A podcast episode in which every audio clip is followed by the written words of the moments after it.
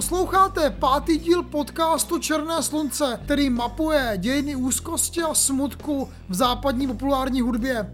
Pro Institut úzkosti ho připravuje Karel Veselý. Toto je díl nazvaný Malá země třesení, který rekapituluje dějiny specificky ženského smutku v popu od Billie Holiday až po Tori Amos. První část se zaměří na jazzovou zpěvačku Billie Holiday, která svoji svébytnou interpretací uvedla do západního popu témata smutku a depresí.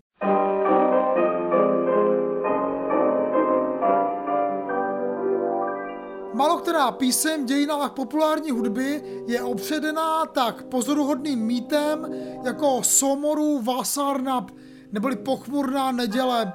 Skladbu v roce 1932 napsal budapešský klavirista a skladatel Reso Seres, žijící tedy v Paříži a v následných dekádách do povědomí posluchačů pronikla pod přezdívkou Maďarská píseň sebevrahu.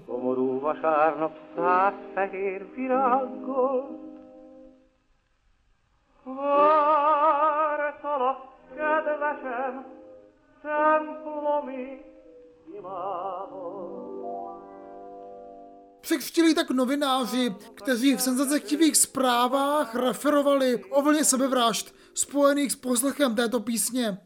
Původní Serasův text nesl jméno Vege e Világnak, svět končí, a zachycoval jeho úzkost ekonomické krize a narůstajícího vlivu fašismu. Slova ale přišla jeho vydavatelům příliš temná a píseň vyšla v rotovém záznamu až s novým textem od básníka Lásla Jávora. Ten vznikl v roce 1933 a je inspirovaný textařovým zlomeným srdcem.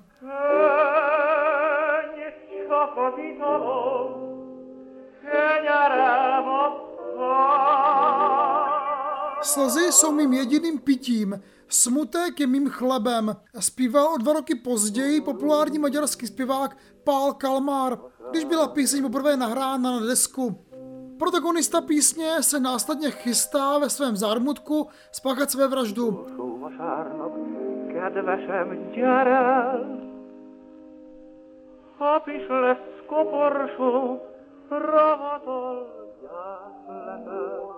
Tohle je poslední neděle, miláčku, přijď za mnou. Bude tu kněz, rakev, katafalka, rubáš. Budou tu pro tebe květiny a rakev. Už tehdy se kolem pochmurné neděle začaly formovat legendy. Podle jedné z nich napsal Seres píseň své milence, která se v zápětí otrávila. A když ji našli, svírala v dlani papír s údržkem textu. V dalších příbězích figuroval šlechtic, který si nechal píseň zahrát v baru a následně si na ulici prostřelil hlavu. V Berlíně se prý po poslechu písně oběsila mladá prodavačka a když prý píseň slyšel jistý zámožný mladík zpívat bezdomovcem na ulici Říma, odevzdal mu všechny své úspory a skočil z nejbližšího mostu.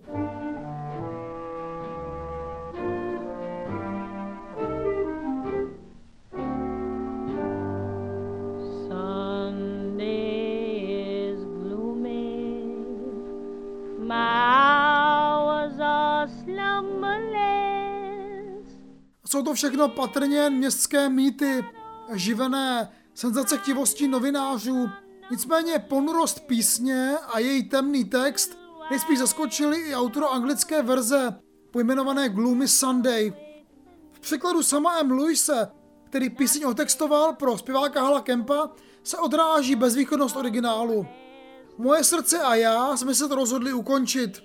Po temných obrazech nedělní sebevraždy a pohřbu ale píseň určená pro anglický trh končí třetí slokou, kterou Louis dopsal k písni sám. V ní se ukáže, že to všechno byl jen sen. Snil jsem, jen jsem snil. Když se probudím, najdu tě, jak spíš v hloubi mého srdce, drahá. Jakoby se Louis snažil vyvážit něčího úzkost písně, alespoň špetkou naděje. A přesto byl Gloomy Sunday v polovině 30. let v zámoří menším hitem, než ve zbytku světa. Čas písně ale měl teprve přijít.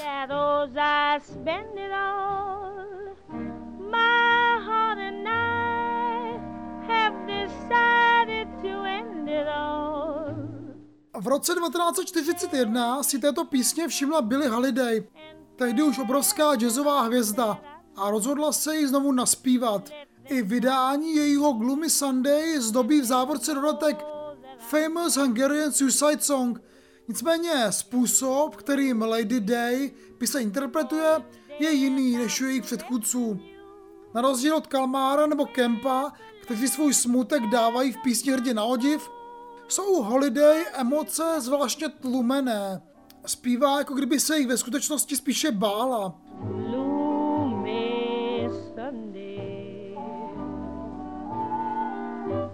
Holiday neměla tak omračující hlas jako další slavné ženské vokalistky té doby, Bessie Smith nebo Ella Fitzgerald, ale uměla pracovat s jistou zdrženlivostí. Kombinace smutné melodie, ponurého textu a dost možná nejzajímavějšího hlasu jazzové historie je tady uhrančivá a podmanivá dodnes. Ve své době ovšem single rádia odmítala hrát. Britské BBC dokonce píseň v časech války zakázalo jako podrývající morálku. A dnes se nicméně Gloomy Sunday v podání Holiday pravidelně umístuje v seznamech nejlepších skladeb všech dob. A Seresova melodie je díky ní nesvrtelná.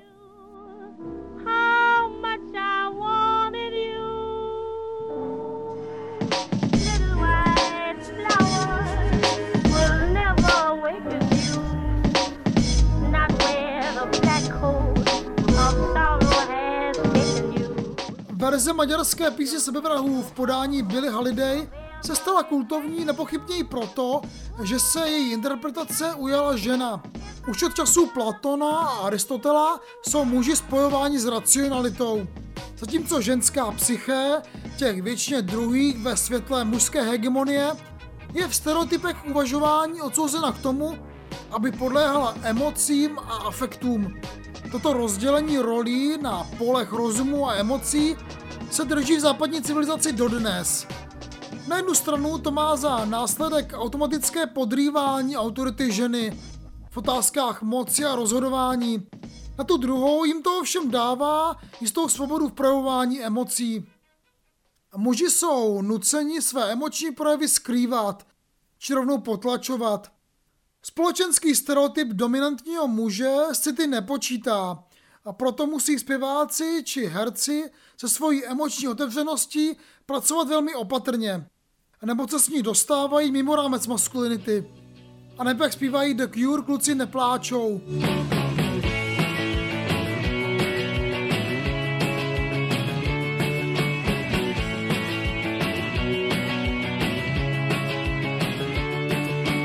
Populární kultura ale tradičně operuje mezi hranicemi toho, co je možné a tím, co je společensky tolerované. A tak vymezila mužům prostor několika situací, než jim povoleno své emoce vyjadřovat. Zlomené srdce je tím neběžnějším.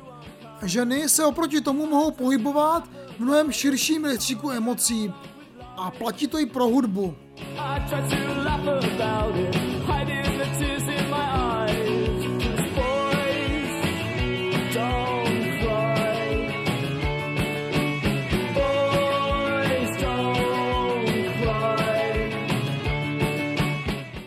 Sunday je modelový příklad písně, v němž se tradiční narace o zlomeném srdci mění v depresivní zoufalství, které se už nedá vyléčit.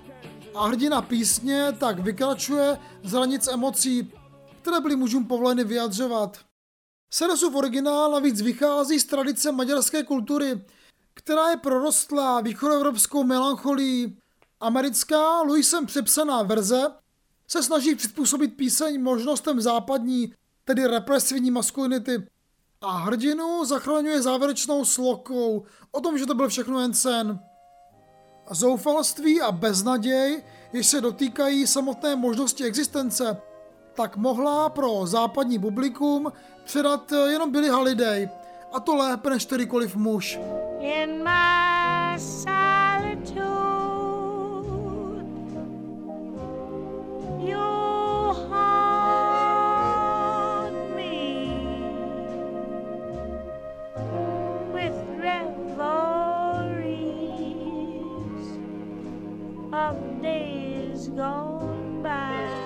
A pokud jde o zachycování temných emocí, má Bilha lidé v dějinách popu jen málo konkurentů. Další klíčovou písní v jejím katalogu je In My Solitude.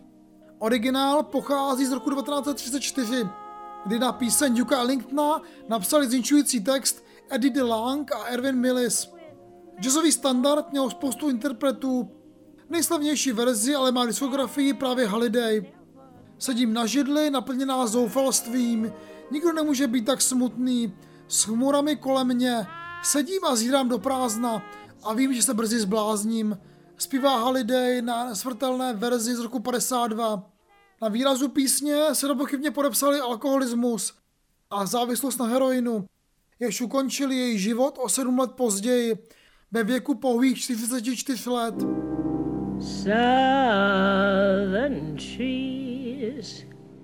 bear strange fruit Blood on the leaves and blood at the root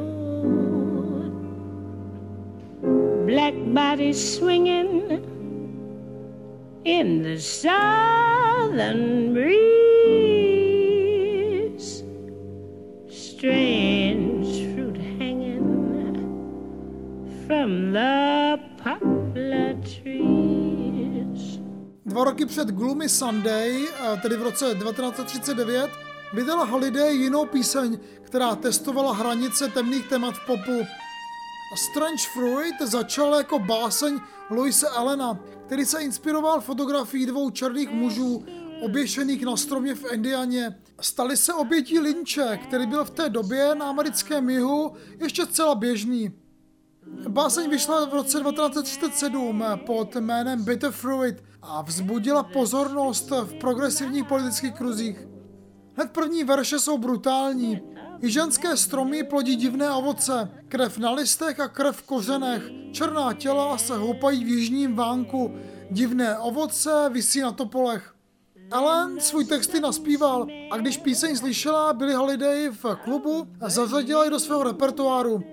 Když ale pak chtěla Strange Fruit nahrát a vydat na singlu, její vydavatelství nápad odmítlo a mělo strach z reakcí ženského publika povolili Al Holiday, aby by si natočila ve volném čase nahrávacích frekvencí a vydala na malé značce Commodore.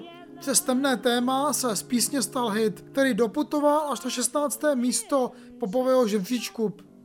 Strange Fruit je patrně úplně první otevřeně politická píseň v dějinách popu.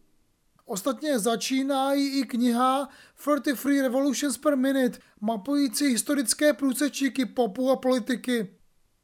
Do té doby fungovala protestní písně jako propaganda, ale Strange Fruit potvrdilo, že můžou být i uměním, konstatuje autor knihy Dorian Linsky.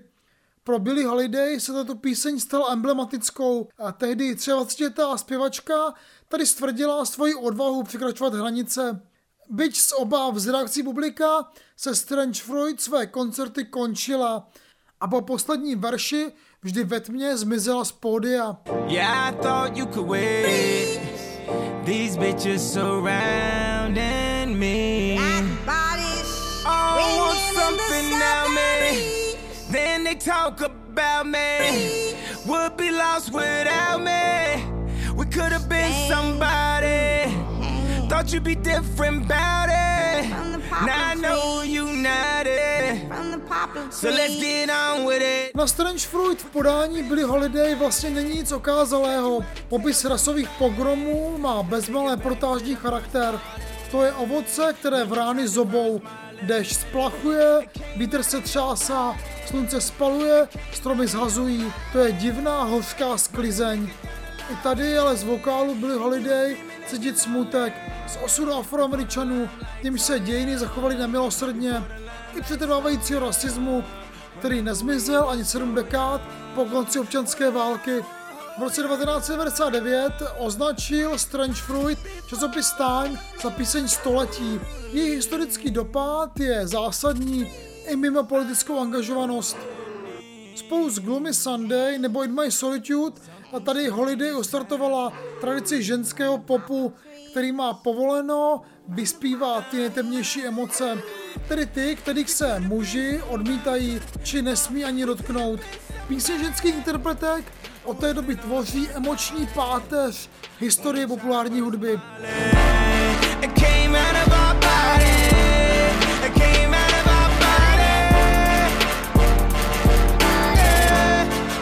Before they call lawyers, before you try to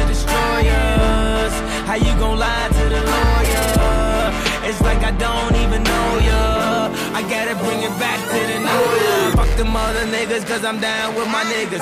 Fuck the mother niggas, cause I'm down with my niggas. Fuck them other niggas, cause I'm down with my niggas. I ride with my niggas, I die for mine.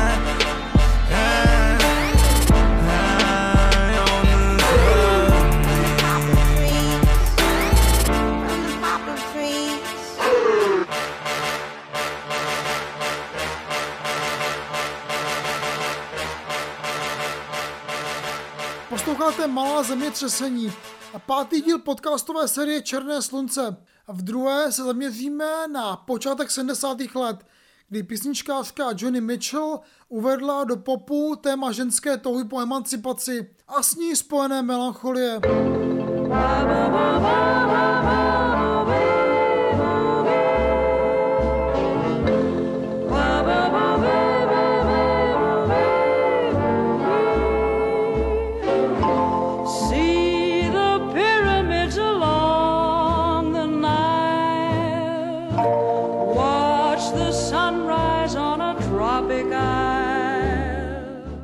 První žena, která stanula na čele britského žebříčku, byla v roce 1952 Joe Stafford s písní You Belong With Me.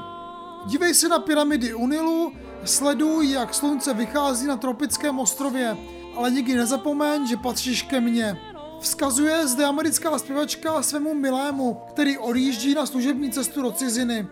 O rok později vrchol ostrovního žebříčku nejprodávanějších singlů dobila Lita Rosa s rozvernou písní How much is the doggy in the window. Téma je vlastně podobné. Populární písňová říčka vypráví o ženě, která se chystá na výlet do Kalifornie a pro svého manžela schání pejska, který by mu zahnal samotu nebo případně vystrašil zloděje. Za hravou melodií a humorným textem se skrývá stereotypní obraz ženy jako strážkyně domácího štěstí.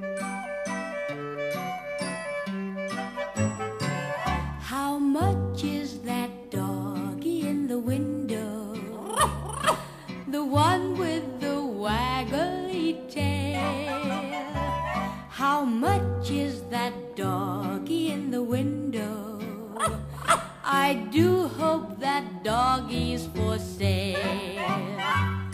Obraz žen v poválečné západní popkultuře byl podřízen jasným rolím. Sexuální symbol, dělník rodiny či oddaná partnerka v monogamním vztahu. Dobové filmové hvězdy jako třeba Doris Day byly symbolem domestikované ženskosti, která byla pro ženské pohlaví jediným akceptovatelným životním receptem na štěstí. Pokud se v popu objevovaly nějaké náznaky bytě jemně odlišného pojetí ženskosti, pak přicházely od interpretek eh, jiné barvy pleti. Afroamerická zpěvačka Aretha Kidd v roce 54 ustanovila popovou tradici tzv. zlých holek albem Dead Bad Erta, jež obsahovalo třeba píseň I Want to be Evil s refrénem Chci být zlá a zprostě klít, chci být zlá a podvádět v kartách. Podobně subverzivní obraz nespoutané ženy kreslí ve svých písních ve stejné době i Edith Piaf, která ale do angloamerického prostředí přišla z lokální tradice francouzského šanzonu.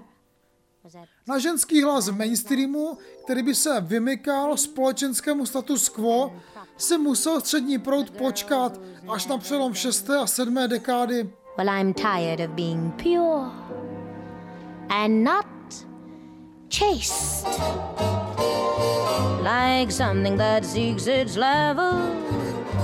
I wanna go to the devil, wanna be evil. I wanna spit tax. I wanna be evil and cheat at jacks. Kontrakulturní revoluce 60. let si vzala za úkol přeskládat společenské pořádky Jedním z jejich výdobytků bylo osvobození lidské sexuality ze svazujících okovů náboženských a společenských zákazů. Jedním z výdobytků pro americké ženy byla dostupnost antikoncepční pilulky od roku 1965 pro manželské páry, pro všechny pak o sedm let později. Sex se tak definitivně odpojil od reproduktivní funkce. Rozdělení společenských rolí mužů a žen už posledně zahýbala druhá světová válka i následná prosperita 50. let. Žena přestala být definována čistě úkolem rodit děti a otevřely se jí možnosti vlastní kariéry. Zároveň ale stále narážela na přetrvávající předsudky o své biologické roli. Toto napětí mezi svobodou a společensky předepisovaným ženským údělem dodalo silné téma ženské písničkářské generaci přelomu 6. a 7. dekády, spojované zejména se jmény Johnny Mitchell a Carole King.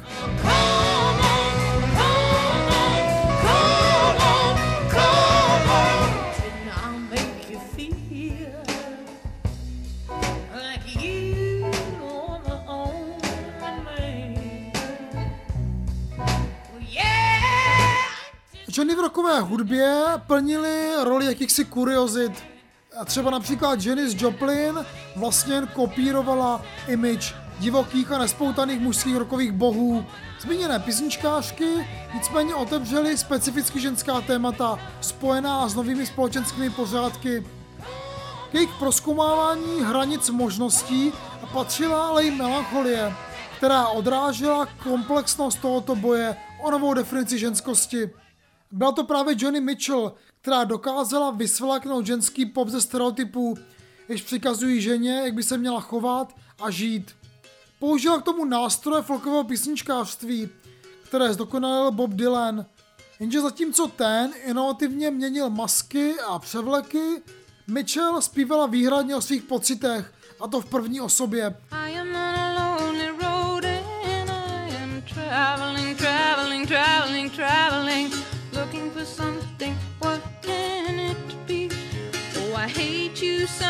Oh.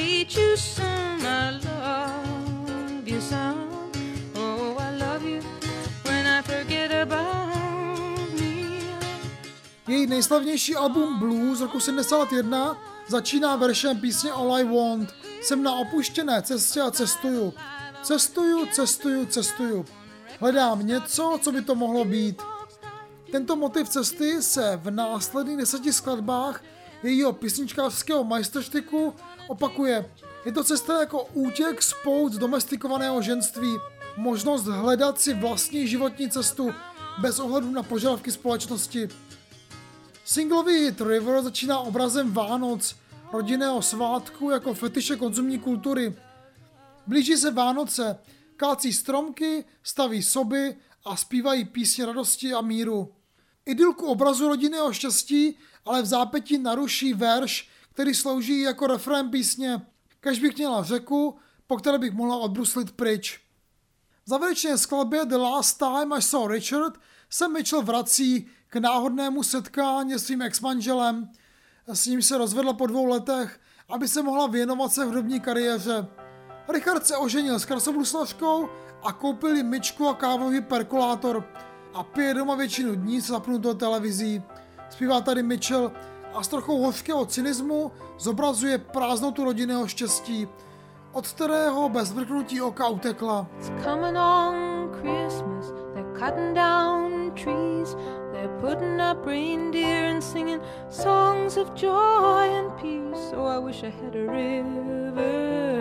I could skate away on.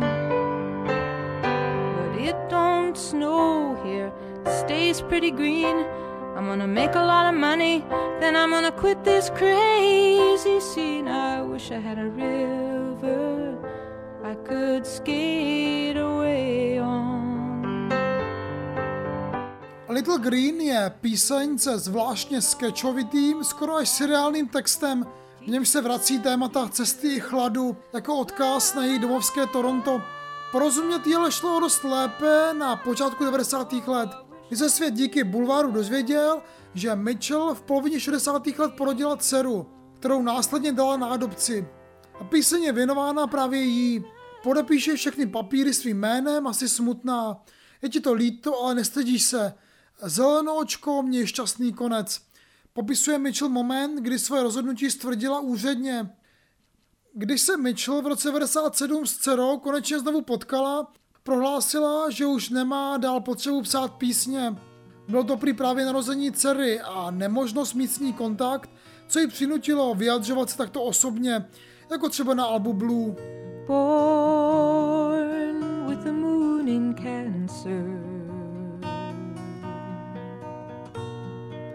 Choose her a name she will answer to Call her green and the winters cannot fade her Call her green for the children who've made her little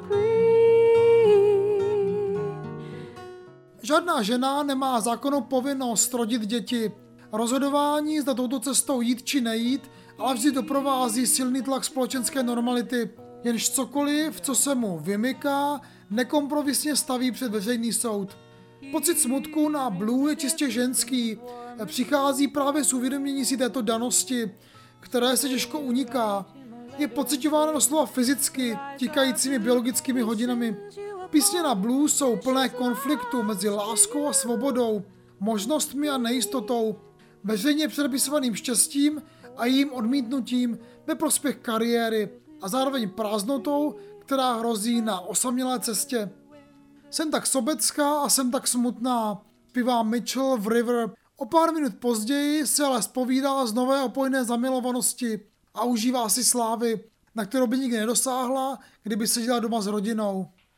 death is there. But she said, the world's to die. You know, the world, the earth. It's to be over. I said, well, I never lied to you. You see, I can explain sex in a minute, but death, I can't explain. V roce 1966, kdy si Mitchell odbývala své první krůčky v kavárnách Michiganu, kam se přestěhovala po porodu a rozvodu, vydala básnička Anne Sexton sbírku Live or Die, Básně mapující její boj s depresí a sebevraženými myšlenkami o rok později obdrželi Pulitzerovu cenu a jsou společně s dílem Sylvie Plát považované za klíčová díla tzv. konfesní poezie. Tento termín se používá dodnes. Na podobně intimní zpovědi nebyl literární provoz v polovině 60. let úplně zvyklý a už vůbec ne na ty od žen. Jejíž role byla podle veřejného mínění pořád v domácnosti kdy ženské básnířky začaly se svými pocity přicházet na veřejnost, vzbudili smíšené reakce kritiky, a to obzvláště o té mužské. A v často citované recenzi na Live or Die napsal kritik Charles Gallens Cítím se, jako kdybych se, aniž bych na to měl právo, či potom toužil, stal třetím do party v jejím rozhovoru s psychiatrem. Je to bolestivé, trapné a iritující. Johnny Mitchell při nejmenším mohla o pár let později navazovat na tyto básnířky, které nechali svým deníkovým psaním nahlédnout do ženské psychiky. Sama nicméně termín konfesní písničkářství, který přilepil dobový hudební tisk, odmítala. Tento termín podle ní asocioval doznání při výslechu či katolickou instituci zpovědi. V obou těchto případech má v sobě spověď jistou příchuť automatického provinění, nebo alespoň podřízeného vztahu toho, kdo se spovídá, vůči tomu, kdo naslouchá. V roce 2015 si v deníku Guardian všimla britská publicistka Alexandra Pollard, že přívlastkem konfesní, tedy spovědní, označuje kritika, ať už ta literární či hudební, výhradně ženy, na což se táhne od času Sexton a Mitchell až do současnosti. Underneath the skin an empty space to fill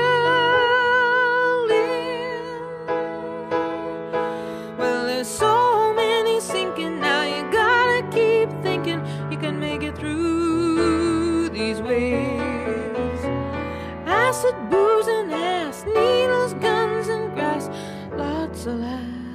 Pollard v článku přímo píše, Přestože se ženy často považují za emočnější a citlivější než muži, zároveň tradičně operují v soukromých domácích sférách a proto musí pracovat tvrději, aby externalizovali své myšlenky a potvrdili, že jsou hodné veřejné konzumace. Konec citátu.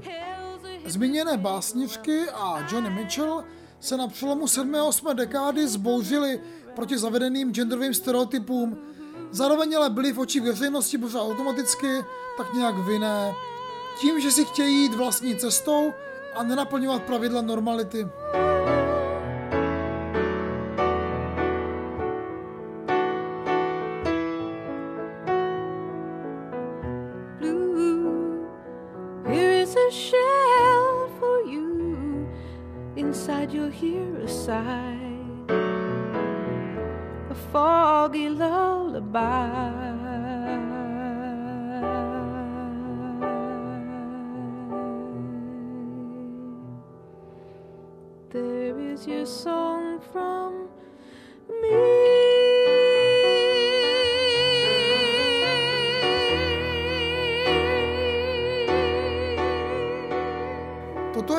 Pátý díl podcastové série Černé slunce, nazvaný Malá zemětřesení.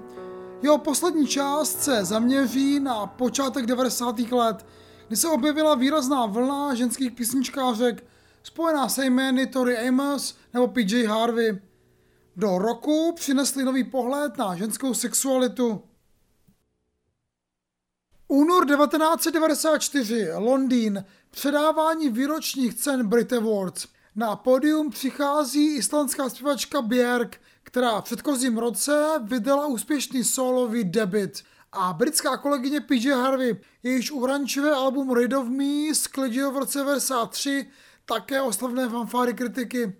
Ke svému vystoupení si vybrali klasiku I Can't Get No Satisfaction od Rolling Stones.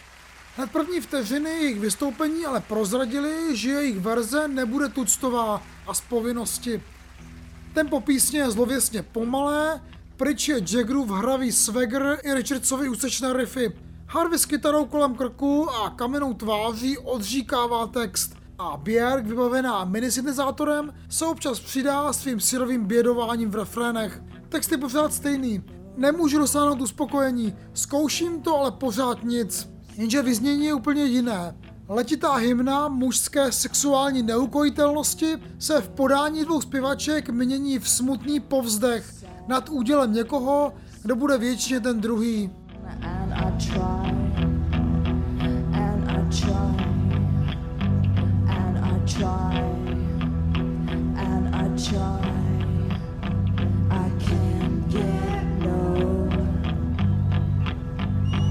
No, no, no, pár měsíců později, v květnu 1994, se Björk a PJ Harvey společně s Tori Amos potkají na obálce květnového čísla britského hudebního časopisu Q.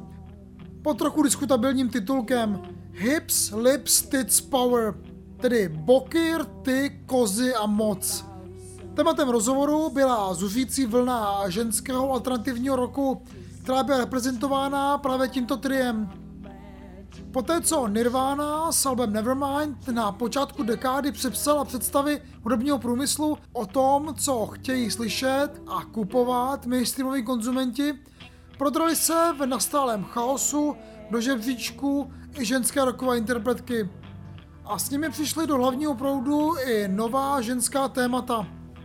V zmíněném rozhovoru se reportér zeptá, všechny hodně píšete o sexu, vy tu ale nedořekne.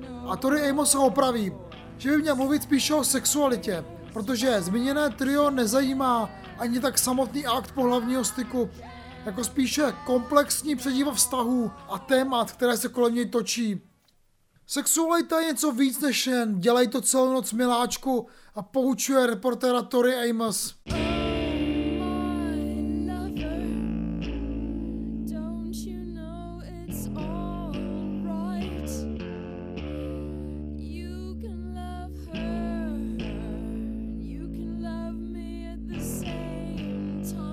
Je to důležité rozlišení.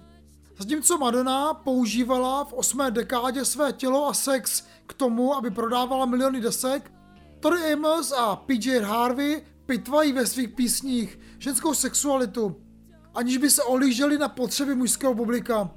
Žena už tady není jenom objekt a sexualitu nahlíží jako něco, co je spojeno s mocí a dominancí.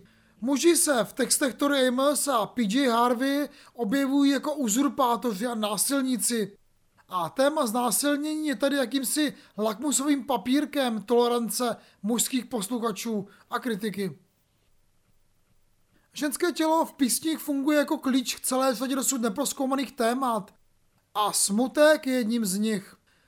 Když tuto vlnu ženského roku o pár let později rekapitulovala publicistka Joy Press v knize Sex Revolts, napsala, jestli měl rok, kdy si za úkol osvobodit sexualitu, tak zde se chtějí osvobodit ženy od toho, aby byly sexualizovány a taky od tlaku naplňovat požadavky zdraví a krásy. Konec citátu. U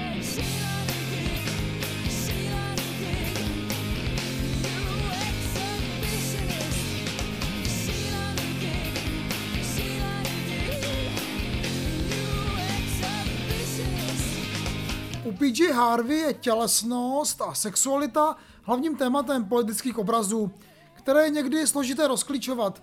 V jejich drásavých textech teče krev a další tělesné tekutiny, vztek střídá zoufalství a pro lásku tu není mnoho místa. Sex je plný násilí a bez tak nevede k uspokojení. Harvey v rozhovorech přiznala, že měla komplexy ze svého těla a většinu dětství prožila šťastně ve společnosti chlapců, jako jedna z nich. Jí zráje, bez genderu, vydědili sexuální pohlavní znaky. Vyrovnání se s vlastní sexualitou i nátlakem mužského pohledu prosvítá v písních jako Sheila Gig, pojmenovaného podle vyřezávané sošky oslavující ženskou vagínu, nebo Dress, v němž se dívka chce vyšňořit pro svého milého, ale pořád vypadá jako obsypaný ovocný strom. Písník se kříží střed ideálního obrazu ženství a nemožnost skutečných žen kdykoliv naplnit. Na dalších místech jejich desek přichází na řadu vztek. Písně jako Rid of Me nebo Run Till It Bleeds jsou naplněné touhou po odplatě. Sex už tady vůbec nemá osobozující funkci, kterou měl v mužském roku. U PJ Harvey je s ním spojen uvědomí si pasti našeho těla. Jsme vlastně otroci našich tužeb a nemáme žádnou šanci z nich utéct. Říká nám PJ Harvey. Yes, I wore a slinky red thing. Does that mean I should spread for you, your friends, your father, Mr. Ed? Tori Amos byla znásilněná, když jí bylo 21 let. Po barovém koncertě Los Angeles jí požádal o svezení autem známý, který následně se zbraní v ruce přinutil k sexu. Zpěvačka o této zkušenosti o pár let později napsala píseň Me and a Gun. Jejíž text popisuje samotný akt znásilnění i následné myšlenky Amos na sebevraždu. Byla jsem to já, bouchačka a muž na mých zádech a zpívala jsem svatá a svatá, když si rozepínal kalhoty. Zpívá se zde. Brutální téma písně ještě potrhují a kapela aranže. Mezi námi a zpěvačiným příběhem není nic. A Amos zpívá, jako kdyby byla na hraně nervového zhroucení. So you choose well. Tell me what's right. Is it my right? Ano, měla jsem na sobě splývanou červenou věc, ale znamená to, že bych měla roztáhnout nohy? Ptá se v druhé sloce a naráží na zažitou představu, že za znásilnění se žena může vlastně sama, protože byla ve vyzývavém oblečení. Amos vyrostla v silně nábožensky založené rodině, proto je v podtextu písně i další sebeobvinění. Znásilnění je trest za opuštění víry a nesprávný životní styl.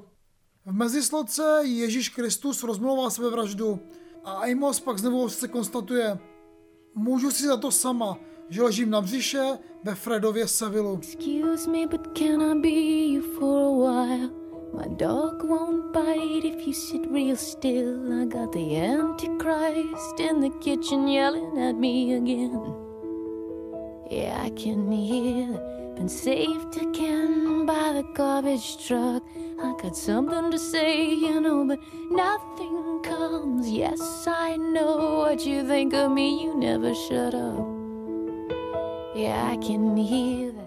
Me and the Gun vyšlo na prvním solovém singlu Tori Amos v roce 91 jako B strana něco hitovější písně Silent All These Years. Spojení je ale symbolické a druhá zmiňovaná skladba je o jejím odhodlání vydat se na solovou dráhu a najít vlastní hlas v hudebním průmyslu, který je ovládaný muži. V jedné písni ze její debitové desky Tori Amos zpívá Řekl mi, jsi pěkně hnusná holka, ale líbí se mi, jak hraješ. Tori Amos působila několik let v neúspěšné novovolné kapele Why Can't Tori Read. Pak ale našla odvahu smít si šminky a sundat účes. Sedla si ke klavíru a začala otevřeně zpívat o svých emocích. Obě zmiňované písně se ocitly na debitovém albu Little Earthquakes. Jehož genezi provázela nespokojenost ze strany vydavatelství, které čekalo hitovější a méně znepokojující materiál. Když album v lednu 1992 konečně vyšlo, vstoupilo už do kontextu popu, který se začal pomalu měnit.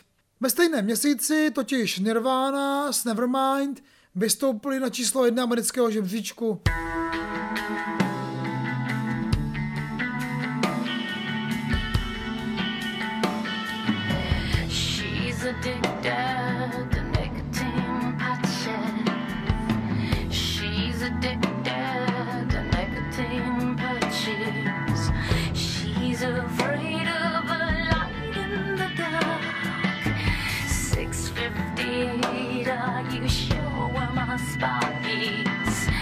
80. léta ohlásila nástup žen jako konzumentky a potenciálně se tak na obzoru rysoval nový lukrativní trh. Předpovědi se nakonec naplnily. Kanadská poproková písničkářka Alanis Morissette v polovině 90. let prodala neuvěřitelných 33 milionů kusů své desky Jagged Little Pill. A ve stejném roce vydaný debit folkové zpěvačky Jewel, nazvaný Pieces of You, byl 12 krát platinový. A byla to ale jakási měkká, skoro by se dalo říct normalizovaná verze témat, které přinesly PJ Harvey a Tori Amos. Druhá jmenovaná se dočkala svého největšího hitu v roce 1998 z písní Spark z čtvrtého studiového alba From the Core Girl Hotel. Vypráví v ní o potratu, který výrazně poznamenal přípravu desky. Sama v písni vystupuje v třetí osobě a zpívá Pochybuje, jestli tam někde uvnitř je ještě vůbec žena. Když deska vyšla, jedna novinová recenze měla titulek Tori Amos a její nejnovější trauma.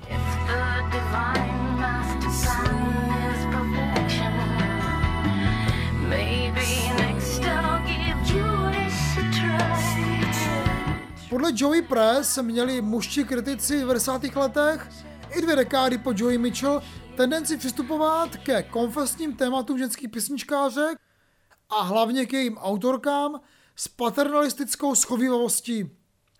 V Sex Revolts tento přístup popisuje termínem Syndrom Betty Blue s odkazem na stejnojmený francouzský erotický film z osmé dekády. Mužský hrdina zde svojí láskou zachrání život krásné, nespoutané a také poněkud komplikované dívce. Podle Press to dobře odráží pohled mužů na ženy té doby. Ženy už jsou plně emancipované a mohou zacházet se svojí sexualitou, jak chtějí, ale když se dostanou do potíží, potřebují racionálního muže, aby je zachránil.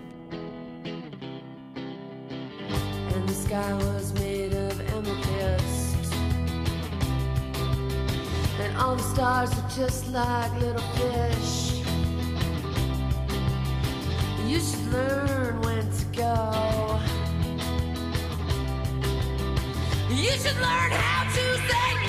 Přítomnosti mužského pohledu, který neustále hodnotí ženy a jejich život, se nelze zbavit.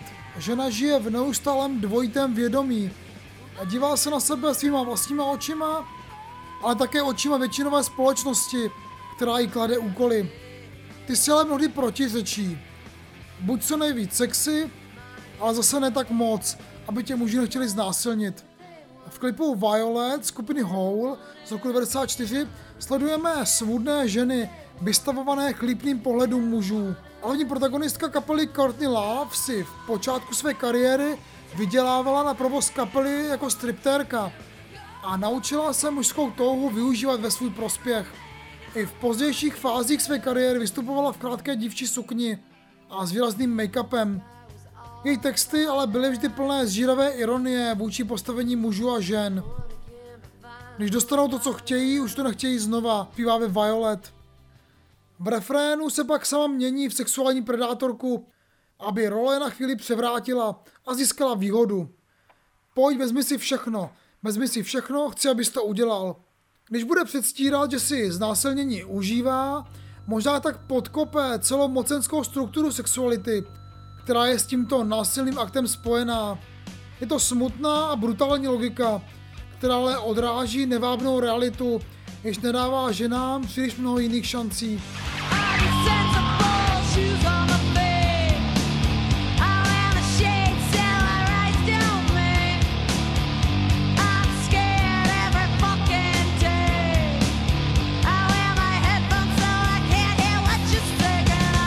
Pod postelí, je v zapadlé uličce, dokážu utéct, refrén písně Can I Run, dívčí rokové skupiny L7 z roku 94, zachycuje každodenní strach z mužské agrese, která může na ženy číhat v podstatě kdekoliv. O 23 let později se tento strach stane tématem hashtagové kampaně MeToo. V jejímž rámci ženy zveřejňovaly na sociálních sítích své zkušenosti se sexuálním obtěžováním. Původní náplní kampaně byly případy obtěžování v kontextu pracovních vztahů, tedy míst, kde se sex stává součástí komplikovanější mocenské hry nadřízeného a podřízené. A všechno ostartovala kauza hollywoodského producenta Harveyho Weinsteina, který využíval svého postavení k svádění žen. Hashtag nakonec sloužil jako okno do ženské zkušenosti se světem toxické maskulinity. Jejíž testosteron může vybuvlat úplně kdekoliv podobně jako v písni L7. A ženy s tímto nebezpečí musí žít. Reakce většiny mužů na kampaň MeToo byla v podstatě očekávatelná. Kultura znásilnění neexistuje, deviantní chování je záležitostí hrsku násilníků a ženy jsou jen zbytečně paranoidní. Jako mužská odpověď vznikla hashtagová kampaň HimToo, která poukazovala na nebezpečí falešného obvinění z obtěžování může zničit kariéru nebo osobní život. The sexual harassment allegations against Hollywood producer Harvey Weinstein sparked an online movement in which women wrote Me Too on social media platforms, highlighting just how pervasive the issue of harassment is. It was inspired by actress Alyssa Milano's call to action, and celebrities from Reese Witherspoon to Olympian Michaela Maroney all shared their personal stories their own experiences with sexual harassment. Kampaň MeToo vlastně dovršila čtvrtstoletí dlouhou debatu o maskulinitě a postavení žen ve světě. Verva, s níž obě strany argumentují v této debatě ve svůj prospěch, může někdy dokonce připomínat válku pohlaví. Není to ale válka, kterou by ostartovaly ženy. A samozřejmě v důsledku ji ani dnešní muži neostartovali, ale pořád drží v ruce zbraně, o níž oni neví, že je mají, ale přesto je dále používají. Písně PJ Harvey, Tori Amos nebo kapely Hole na počátku 90. let upozornili na to, že postavení mužů a žen určují mocenské vztahy a že sex je součástí tohoto komplikovaného přediva.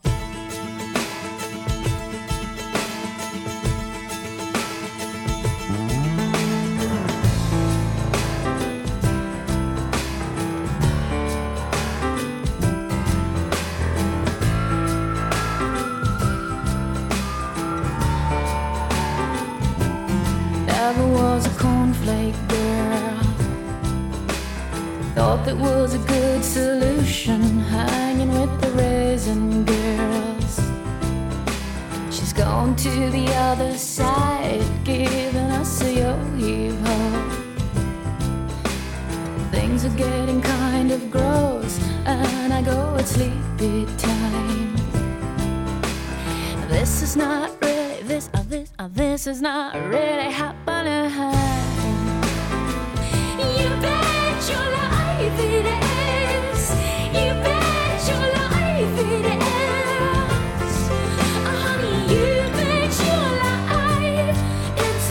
Poslouchali jste pátý díl podcastové série Černé slunce, který se jmenoval Malá zemětřesení.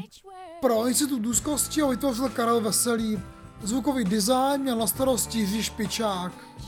Poslední šestý díl vyjde v polovině měsíce ledna.